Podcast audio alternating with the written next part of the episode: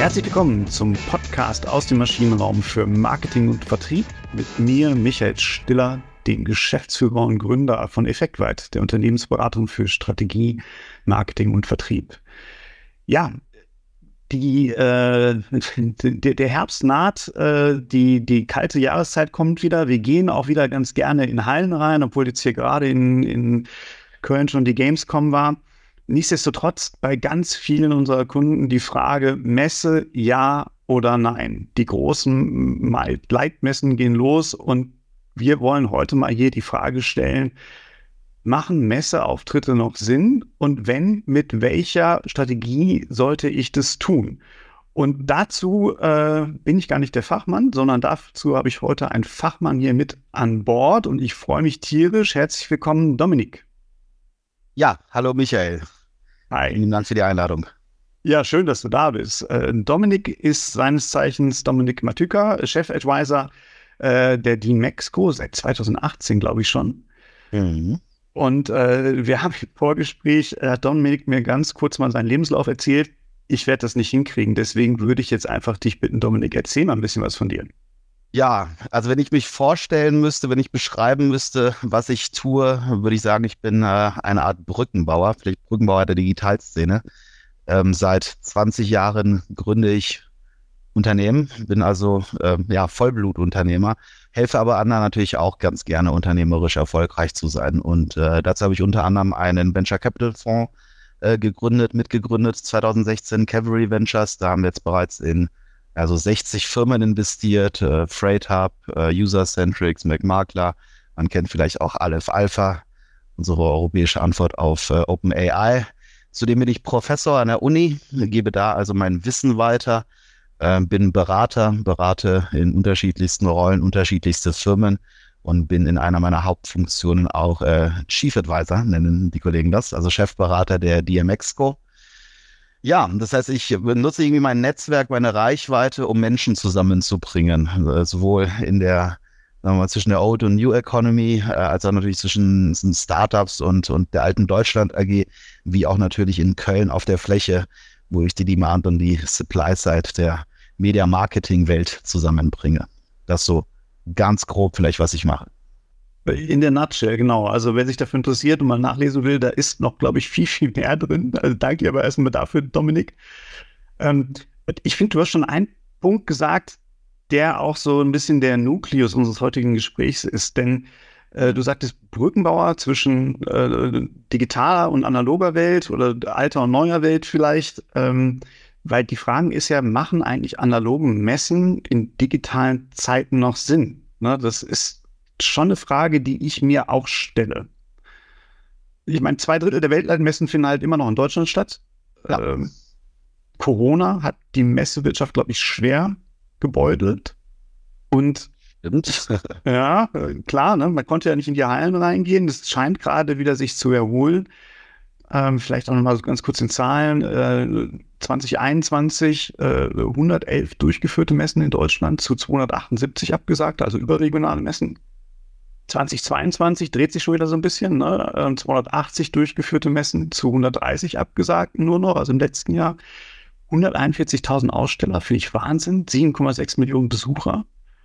Umsatzniveau vor Corona bei 4,1 Milliarden Euro, also schon auch ein wesentlicher Wirtschaftszweig. In Corona echt auf ein Viertel runtergeschrumpft, mehr oder weniger.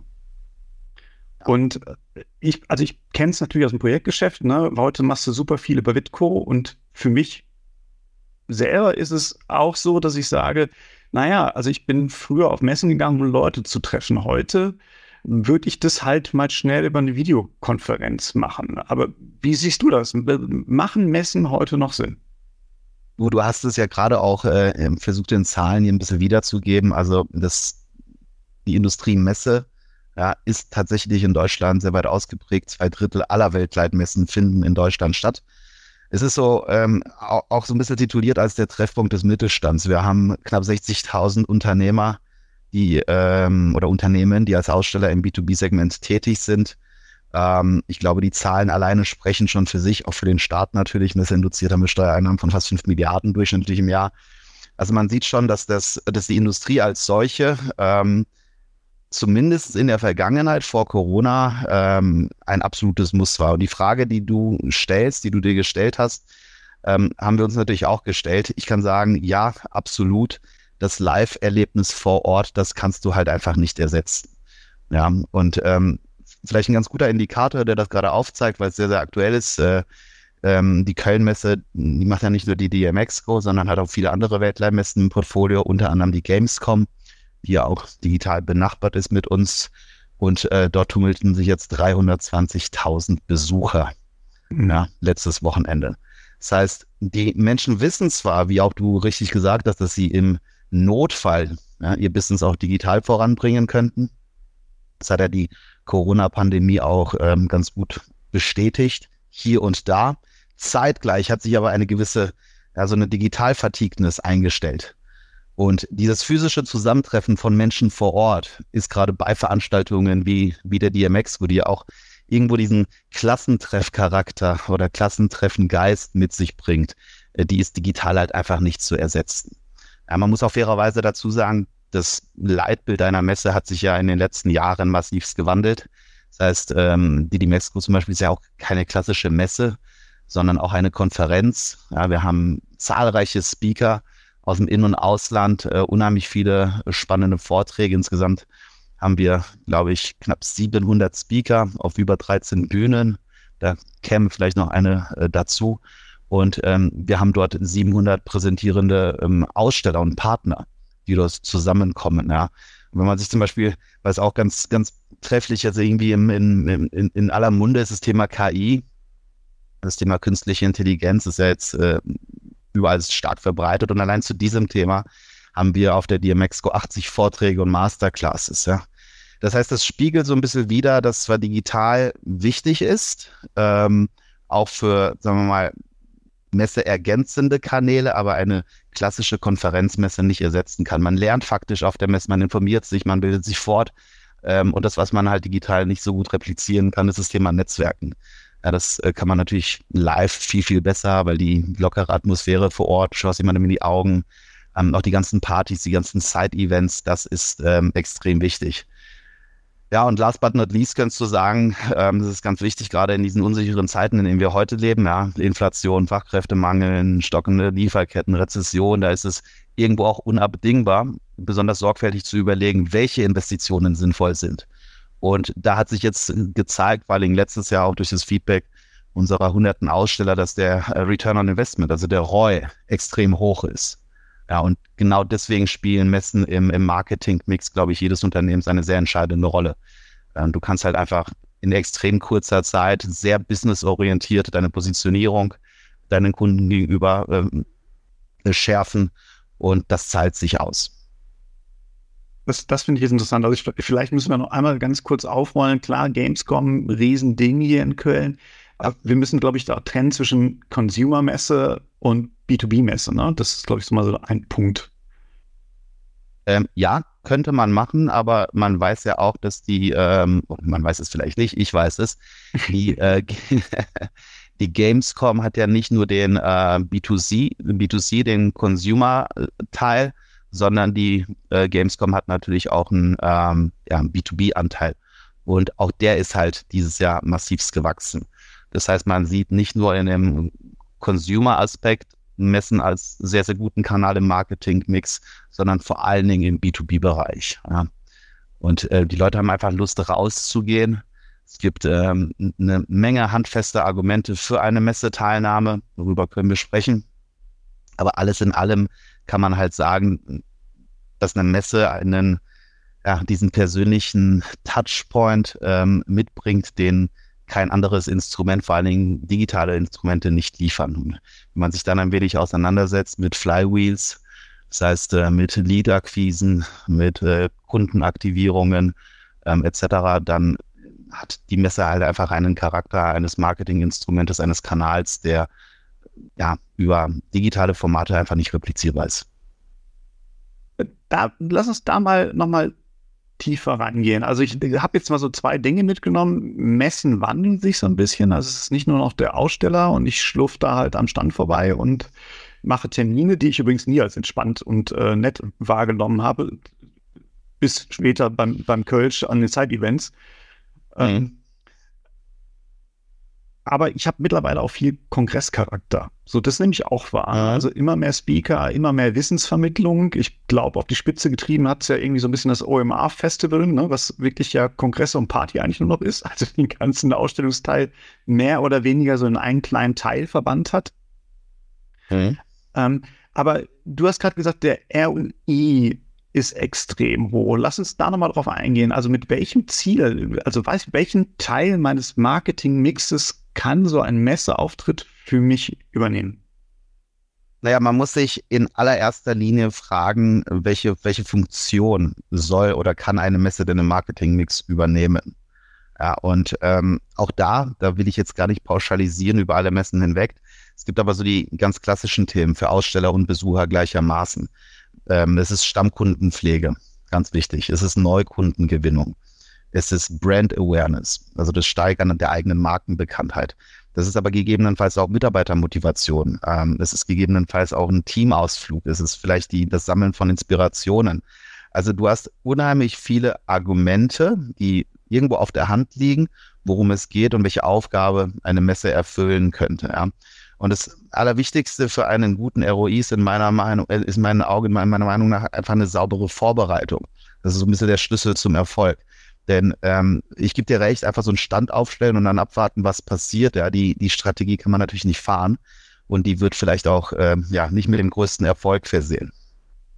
Und äh, entsprechend wäre das vielleicht etwas zu riskant, ähm, einfach nur einen Stand irgendwo zu mieten, äh, abzuwarten, zu schauen, wer einfach mal vorbeikommt.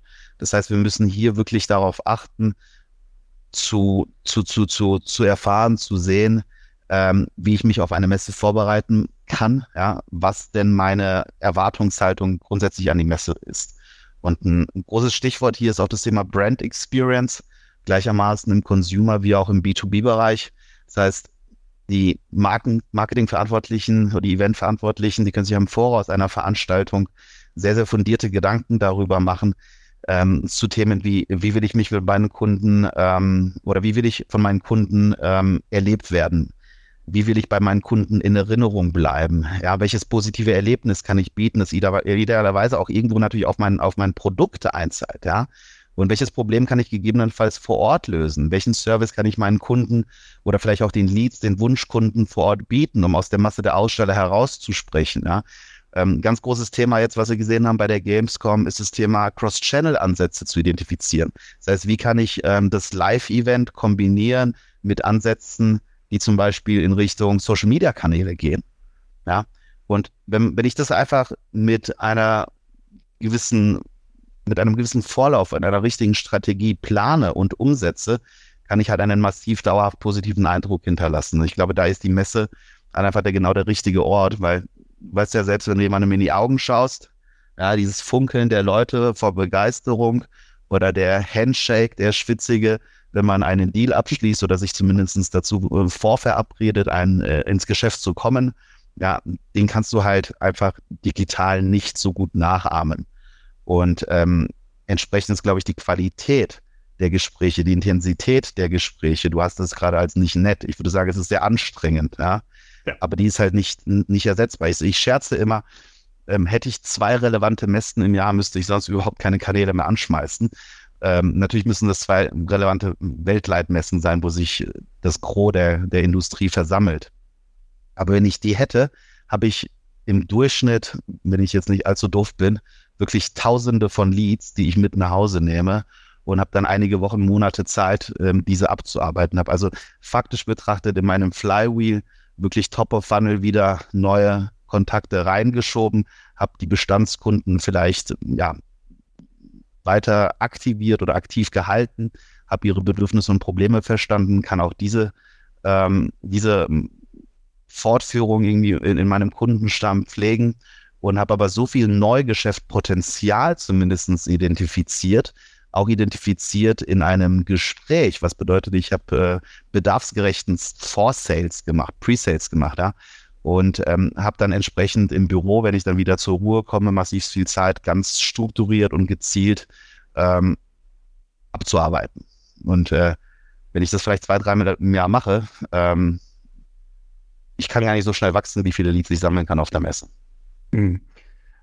Okay, also das Funkeln in den Augen kaufe ich dir ab. Das, den schwitzenden Handshake, da kann man ja viel drauf verzichten, glaube ich.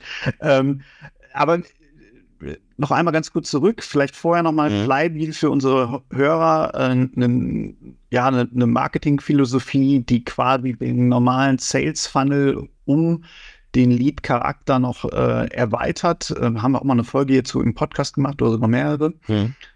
Ähm, aber das, was du jetzt ja sagst, ist ja im Grunde genommen, die Messe ist eigentlich nur ein Teil einer Art übergeordneten Kampagne und aber dann ist es halt der entscheidende Teil der Kampagne, wo es zum Touchpoint kommt. Also ich habe vorher habe ich quasi unidirektionale Touchpoints, ich mache darüber bekannt, komme nicht in Dialog und die Messe ist für dich jetzt der Moment, wo ich sage, und jetzt muss halt die gesamte Kampagne vorher gewirkt haben. Ich habe den ja, bilateralen Austausch mit meinen ja. Kunden, mit meinen potenziellen Kunden.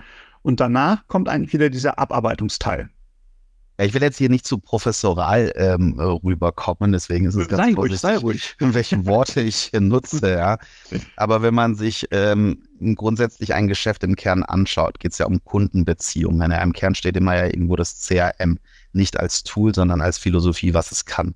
Und im, im CRM habe ich ja unterschiedlichste, sagen wir mal, ähm, Bereiche. Ja, ein Bereich ist natürlich der ganze, das ganze Service Desk, ja, ähm, für Bestandskunden eher.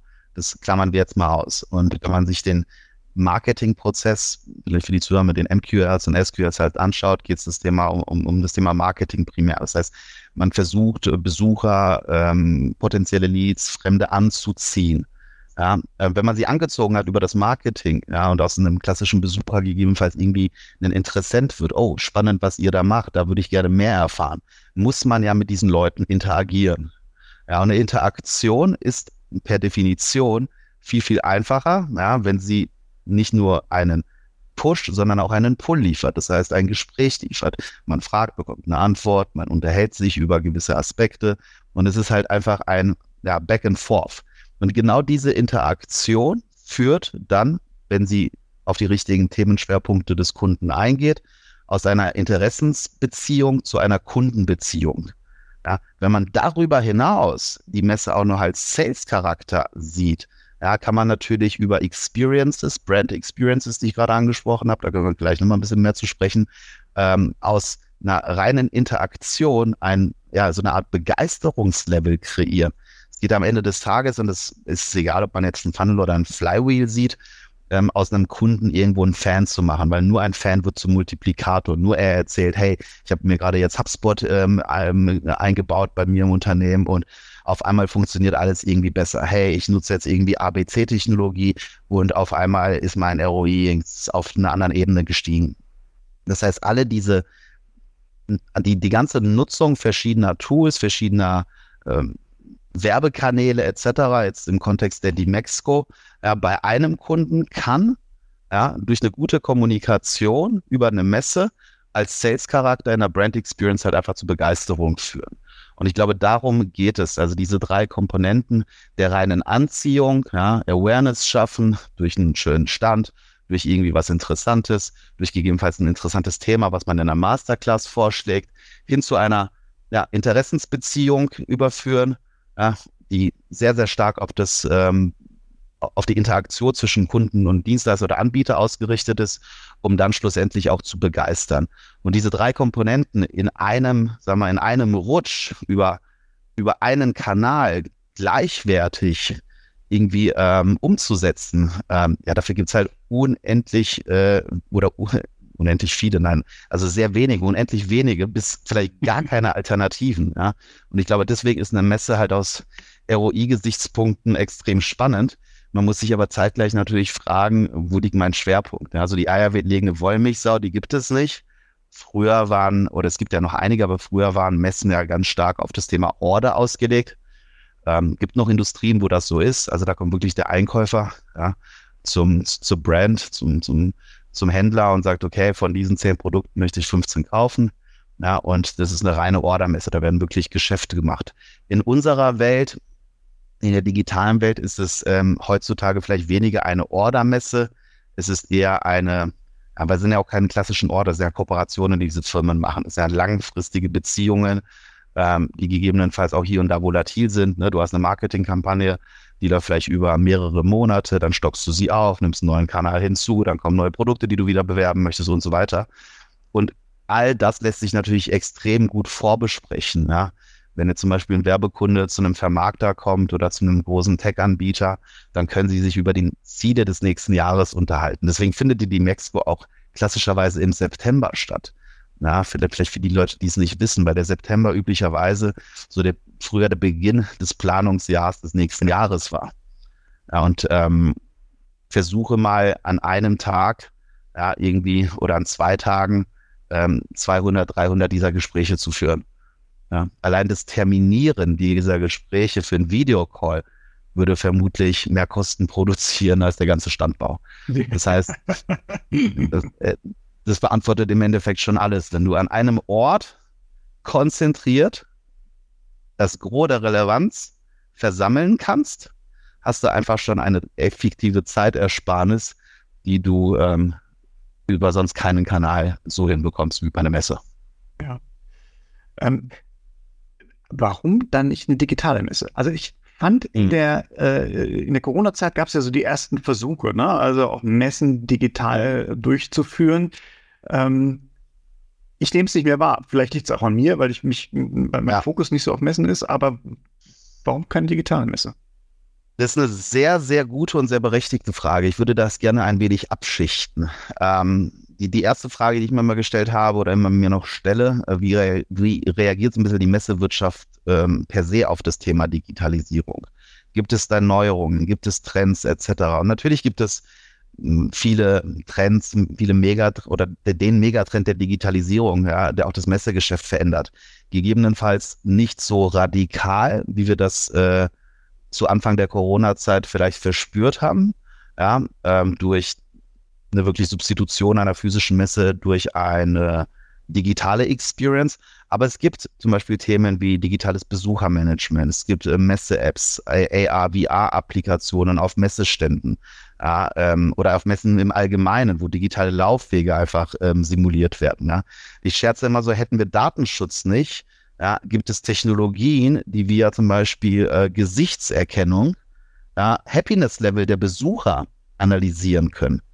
Das gibt's. Also das ist, ich werde jetzt China nicht als schönes Beispiel von irgendwie äh, Technologiedaten äh, Hochheit nutzen, aber du könntest mit Hilfe von Kameras und Visual Face Recognition feststellen, ob deine Sales-Mitarbeiter happy sind oder nicht, welche Demografie die Besucher an deinem Stand haben und so weiter. Es ist alles ein bisschen spooky, aber die Möglichkeiten wären da.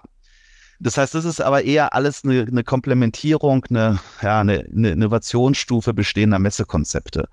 Und die Frage, wieso digital jetzt diesen äh, physischen Auftritt nicht komplett ja, ähm, ersetzt hat, lässt sich, glaube ich, ganz gut über das Thema beschreiben, was ich vorhin erwähnt hatte, über diesen äh, persönlichen Touchpoint. Diesen persönlichen Kontakt auf Messen, den Aussteller und Besucher haben, der ist digital einfach nicht zu replizieren. Die Kernfrage ist auch ein bisschen, was ist denn eigentlich ein Digital-Event? Ist es jetzt ein Webinar? Ist es jetzt das Netzwerken? Ja, ist es jetzt ein Event? Ist es jetzt ein Meetup? Ist es jetzt ein Videocall? Äh, wer darf sprechen? Sind wir jetzt alle in einem Raum? Haben wir viele Breakout-Rooms? Ja.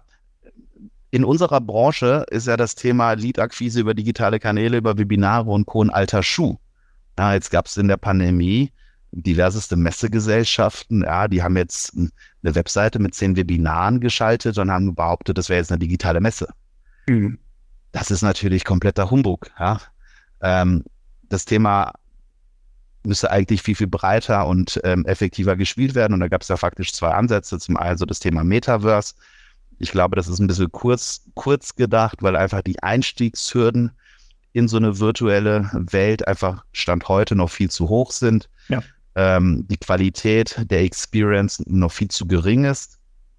Und äh, schlussendlich einfach nur versucht wurde, ähm, ein Produkt, was es in einer Umgebung war, einfach eins zu eins irgendwie zu replizieren in eine digitale Umgebung. Und das ist am Anfang natürlich für die Leute, die ja, sich für Innovation interessieren, spannend. Ja, es ist neu.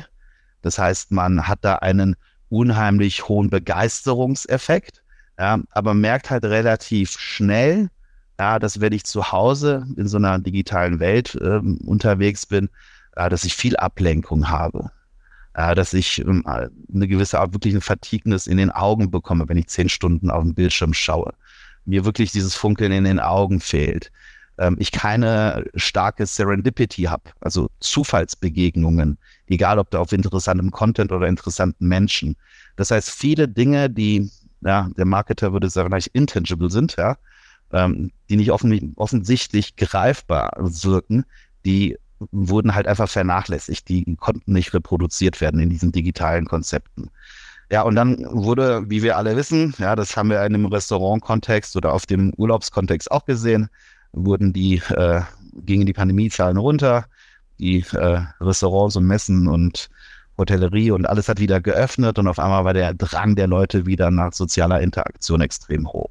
Ja, ja und ich Fall. glaube, das hat halt dazu geführt, dass sich die Leute wieder so ein bisschen rückbesinnt haben und gefragt haben, was ist denn im Leben eigentlich, jetzt werden wir schon fast philosophisch, aber wichtig, ja, und äh, der Mensch ist halt einfach ein Herdentier, ja, war er immer, wird er immer bleiben und Menschen mögen Menschen und wenn man Menschen wirklich physisch zusammenbringt, haben die halt einfach einen, besseres, einen besseren Erlebnisfaktor, mehr Spaß, als wenn sie sich digital über eine Videokonferenz treffen.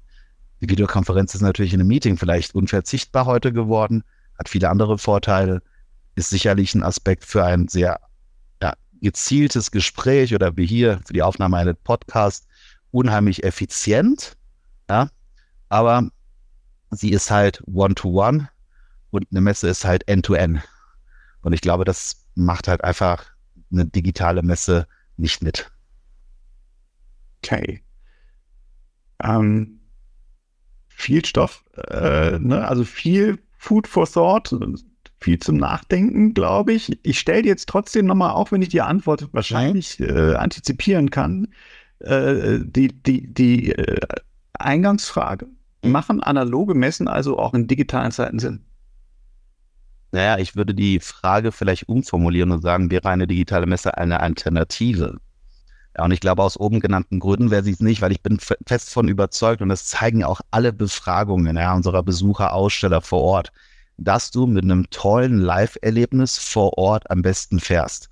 Das heißt, diese Präsenzmessen, die müssen digital angereichert werden für das Thema Kontaktanbahnung, für das Thema On-Site-Experience, für das Thema Wegenavigation, für das Thema äh, Kontaktaustausch, für das Thema Lead-Anbahnung, für das Thema Lead-Generation, für das Thema gesammelte Lead-Nachbearbeitung und so weiter. Ja, diese ganze Geschäft, der ganze Geschäftsanbahnungsprozess und Nachbereitungsprozess muss massiv digital aufgeladen werden, um einfach mehr Effizienz und bessere Prozessualisierung mitzubringen. Aber der persönliche Kontakt, die zufällige Begegnung und die Effizienz, die man in einem Vorort-Live-Event erreichen kann, ja, die ist unschlagbar. Und okay.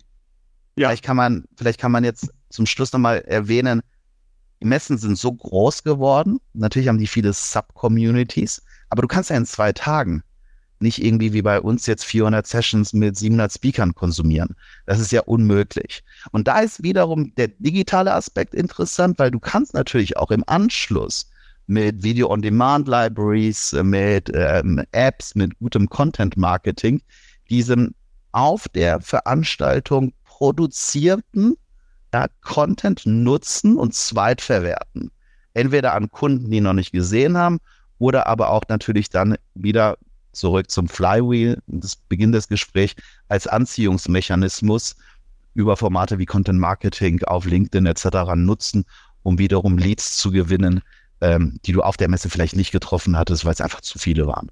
Das heißt, es ist ein integraler Bestandteil deines Marketingmixes und sollte nicht wirklich ähm, losgelöst betrachtet werden. Und deswegen muss er, und da schließe ich jetzt aber auch so strategisch betrachtet werden, denn wenn du diesen Kanal unisolo siehst, aber ihn nicht mit anderen Kanälen verbindest, den nicht strategisch in deine Marketingplanung integrierst, dann wird er auch niemals die Effizienz ähm, auslösen, die er aus dem Naturell seiner Funktion eigentlich heraus hätte.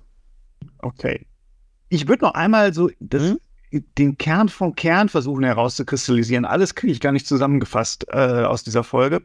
Also Messen machen Sinn. Ich glaube, das ist äh, ein Punkt, den hast du relativ klar rausgebracht ähm, und aber auch mit einem Aber versehen. Äh, Messen machen nur dann Sinn, wenn ich sie als integralen Bestandteil einer gesamten ja, Kontaktstrecke sehe. Angefangen mit von, ich schaffe Interesse, also typisches AIDA-Ding.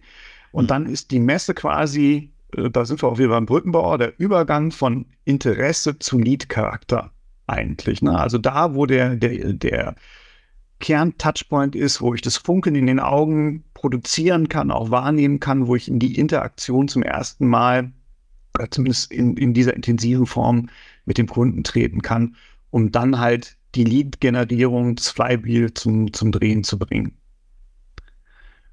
Und äh, das wäre wär so, so Punkt eins. Es gibt viele digitale, digitale Trends, die auf den Messen stattfinden. Du hast gerade schon gesagt, viele Speaker, äh, viel mehr Kongresscharakter und diese Inhalte, die natürlich dann auch digital verfügbar sind, kann ich halt auch wieder benutzen, um nach der Messe quasi nächste Messe wieder anzuteasern, um auch wieder in die Lead-Generierung zu gehen. Und dass eine digitale Messe den Rang einer analogen Messe ablaufen kann, siehst du aktuell noch nicht, einfach weil diese Konzeption, ich fand das sehr schön, was du gesagt hast, auch dieses Zufallsprinzip, ich begegne Menschen und das macht natürlich auch meine Besucher am Stand glücklicher, ne, die dann halt schöne Zufallsereignisse hatten auf dieser Messe, weil ich das einfach noch nicht so mit den aktuell bestehenden digitalen Konzepten übertragen kann. Ähm, danke dir, Dominik. Ein Sehr gerne. spannender Einblick in äh, den Messemarkt, in, in, in deine Sicht auf die, auf die Messewirtschaft, auf den Sinn und Zweck von, äh, ja, von Messeauftritten von Unternehmen. Ja, und dann vielleicht noch eine Abschlusssache, die mir am Herzen liegt, weil da werde ich immer, ja, immer drauf angesprochen. Ähm, das ist ganz, ganz wichtig, dass man sich, dass man sich loslöst, trennt von dieser Kenngröße der Aussteller- und Besucherzahlen. Ja, ich glaube, wir leben in einer Welt, gerade jetzt, wo Resilienz ganz wichtig ist, wo äh, größer und schneller und weiter und Quantität ähm, in Zukunft nicht mehr so gravierend wichtig werden wie das Thema Qualität. Ja, Qualität der Besucher, Qualität der Teilnehmer, Qualität der Protagonisten. Ja. Ähm, das heißt, das individuelle Gespräch, das ist viel, viel mehr äh, von der Relevanz als ähm, wir das vielleicht in der Vergangenheit hatten. Und wenn ich es schaffe, acht bis zwölf relevante Gespräche pro Tag zu führen, ja, dann kann ich happy sein.